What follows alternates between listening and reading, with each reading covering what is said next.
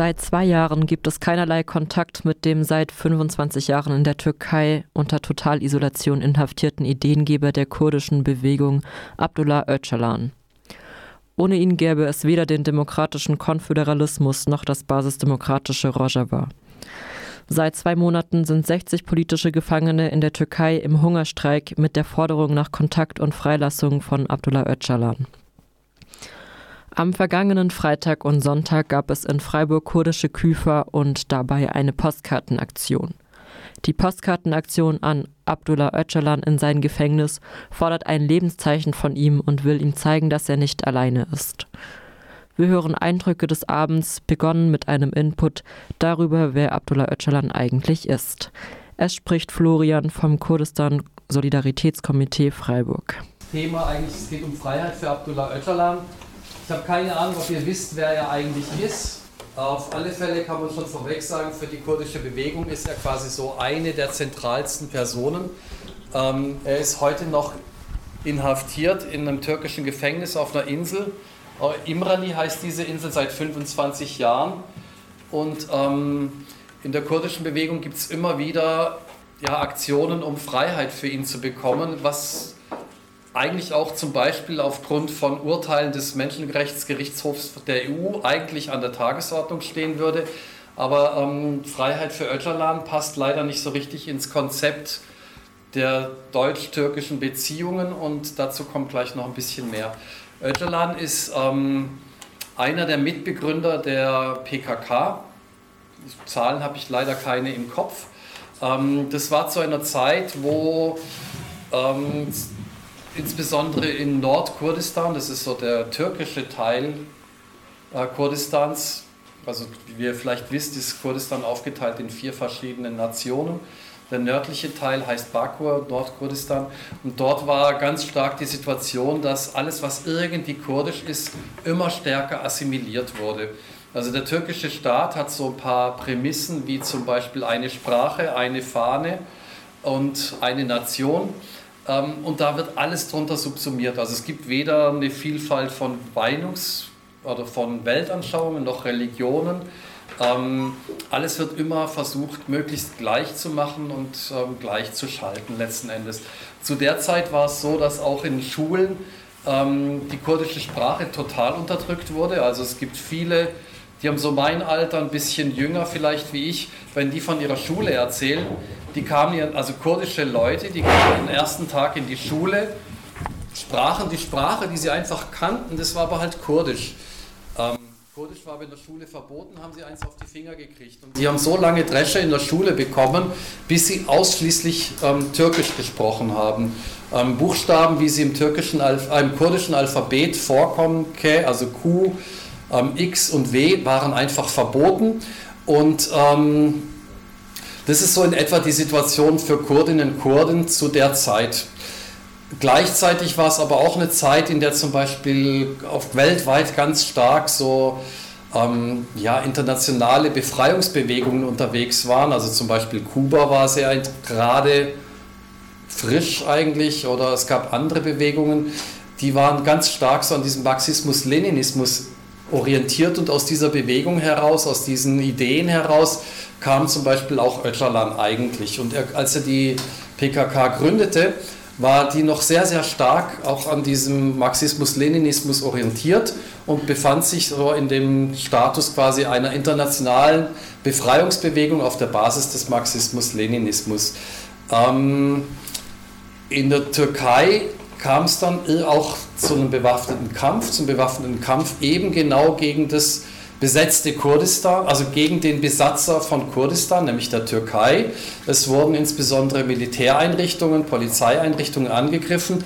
Es wurden aber auch in diesem Kontext zum Beispiel 3000 kurdische Dörfer zerstört.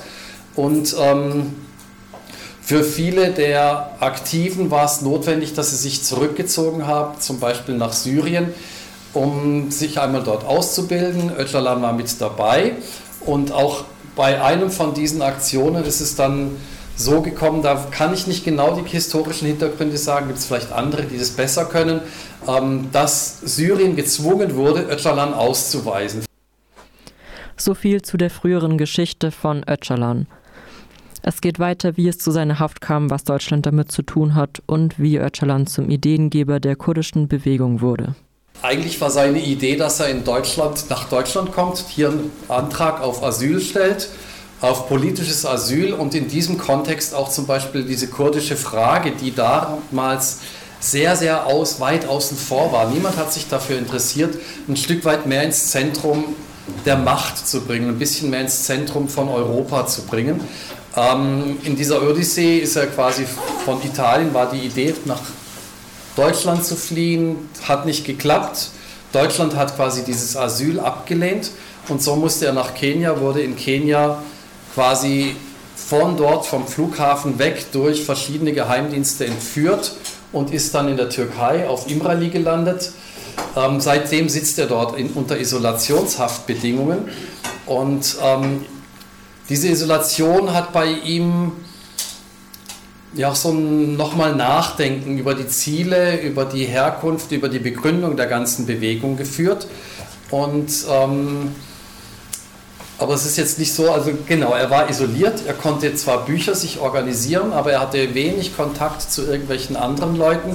Er hat sich dabei viel auch mit anarchistischen Ideen, zum Beispiel von Bukchin, auseinandergesetzt gehabt und hat dabei letzten Endes die gesamte Idee der kurdischen Bewegung quasi nochmal total durchgenudelt. Am Schluss kam quasi der demokratische Konföderalismus raus. Der demokratische Konföderalismus, ich weiß nicht, ob ihr schon was davon gehört habt, ist so eine Idee. Im Kern geht es darum, dass ähm, die Befreiung der Menschheit mit der Befreiung der Frauen beginnt, weil nämlich quasi auch schon rein historisch in der Übergang von steinzeitlichen Jägern und Sammlerinnen ähm, hin zur Ackerbaugesellschaft auch damit einherging, dass als erstes die Frauen unterdrückt worden sind. Also die erste Unterdrückung ist die Unterdrückung der Frau und aus, um aus überhaupt zur Freiheit zu kommen, muss man die erste Unterdrückung aufheben, um weiter später in alle anderen Unterdrückungen aufheben zu können. Ähm, das ist so ein Kerngedanke, der sich da durch sein Werk durchzieht.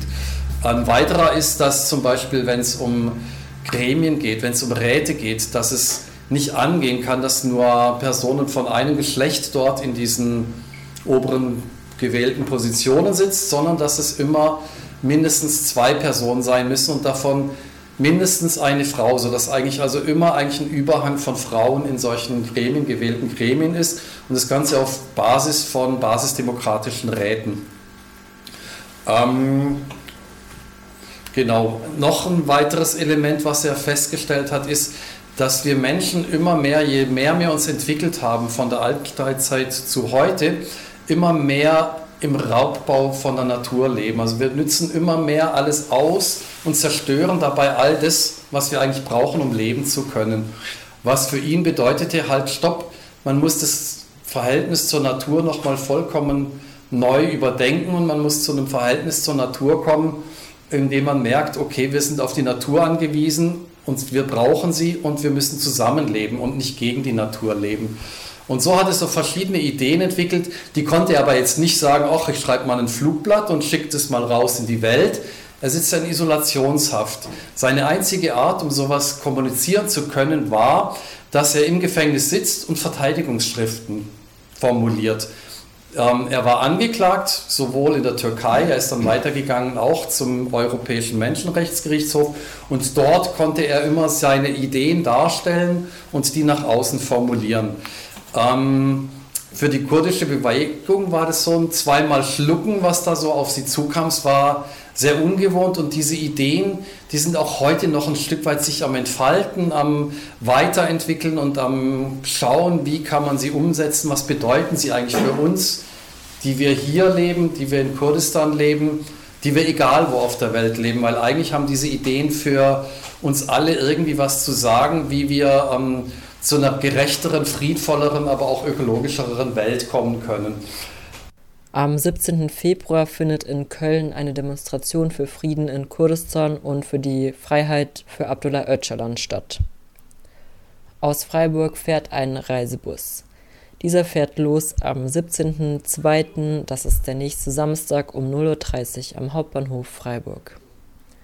Was konkret Öcalan mit der Freiheit von Kurdistan zu tun hat und warum er in der kurdischen Bewegung so eine zentrale Rolle einnimmt, habe ich Florian nochmal persönlich gefragt. Kannst du nochmal erklären, wie genau die Freiheit von Öcalan mit der Freiheit von Kurdistan zusammenhängt? Die Inhaftierung von Öcalan ist quasi auch symbolisch für die Unterdrückung in Kurdistan oder alles Kurdischen in, in Kurdistan, egal ob du jetzt in Nordkurdistan bist, in Süd-, West-, Ostkurdistan, überall ist eigentlich das Gleiche.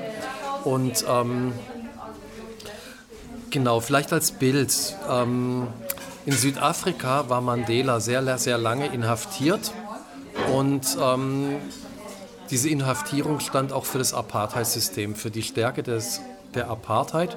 Und in dem Moment, wo der ANC auf der Straße so stark war, dass auch Mandela nach draußen kam, freigelassen wurde, war quasi die Freiheit oder die Trennung oder diese Überwindung des Apartheid-Systems gleichzeitig mit seiner Freiheit verbunden. Und ähnlich kannst du dir auch diese Idee vorstellen, wie frei, die Freiheit von Abdullah Öcalan mit der Freiheit des kurdischen Volkes zum Beispiel zusammenhängt.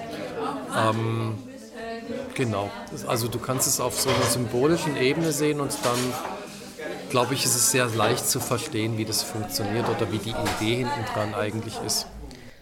Wie schon erwähnt, war ein zentraler Teil der beiden Veranstaltungsabende die Postkartenaktion. Dazu hören wir jetzt Penny auch vom Kurdistan Solidaritätskomitee. Genau, ähm, wie ihr wahrscheinlich schon mitbekommen habt, gibt es hier diese wunderschönen Postkarten, die ähm, genau dazu da sind, sie an Öcalan zu schicken, ans Gefängnis in äh, auf äh, Imrale, auf der Gefängnisinsel, die extra für ihn gebaut wurde, wo er auch jahrelang der einzige Inhaftierte war.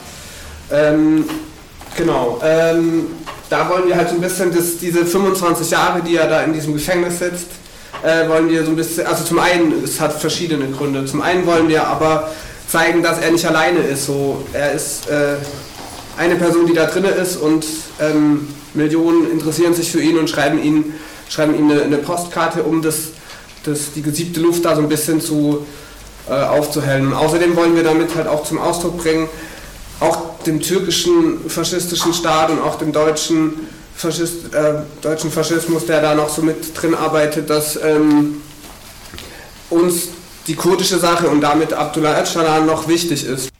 Danach erhob am Sonntagabend auch noch Arien vom kurdischen Frauenrat das Wort und ergänzt, was sie an der Freiheit für Öcalan bedeutsam findet. Leider habe ich von ihren ursprünglichen Worten keine Aufnahme, aber ich konnte Ariane im Anschluss nochmal persönlich fragen. Worum geht es dir bei der Postkartenaktion? Also für mich ist es äh,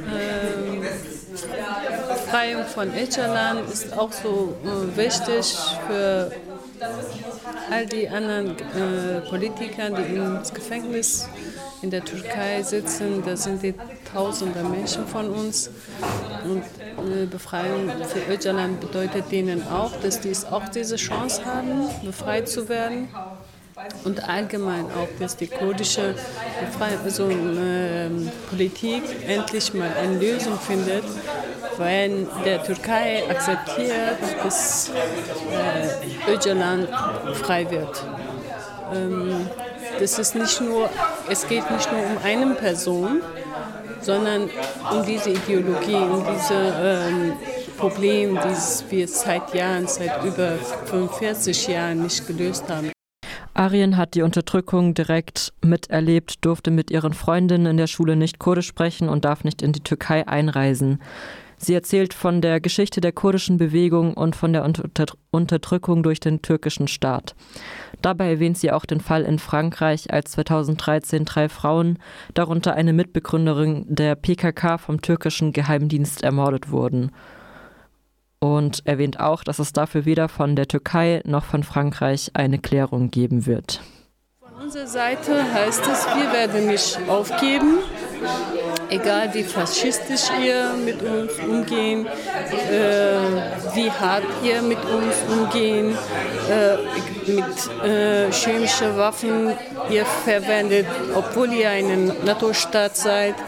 Wir werden nicht aufgeben, wir werden dagegen immer was machen. Und mit diesen Postkartenaktion wollten wir auch denen zeigen, wie viel wir sind und ähm, auch äh, nicht, dass wir nicht nur Kurden sind, sondern äh, überall aus der Welt, dass die Menschen geben, die, sich, die sich Faschismus nicht akzeptieren.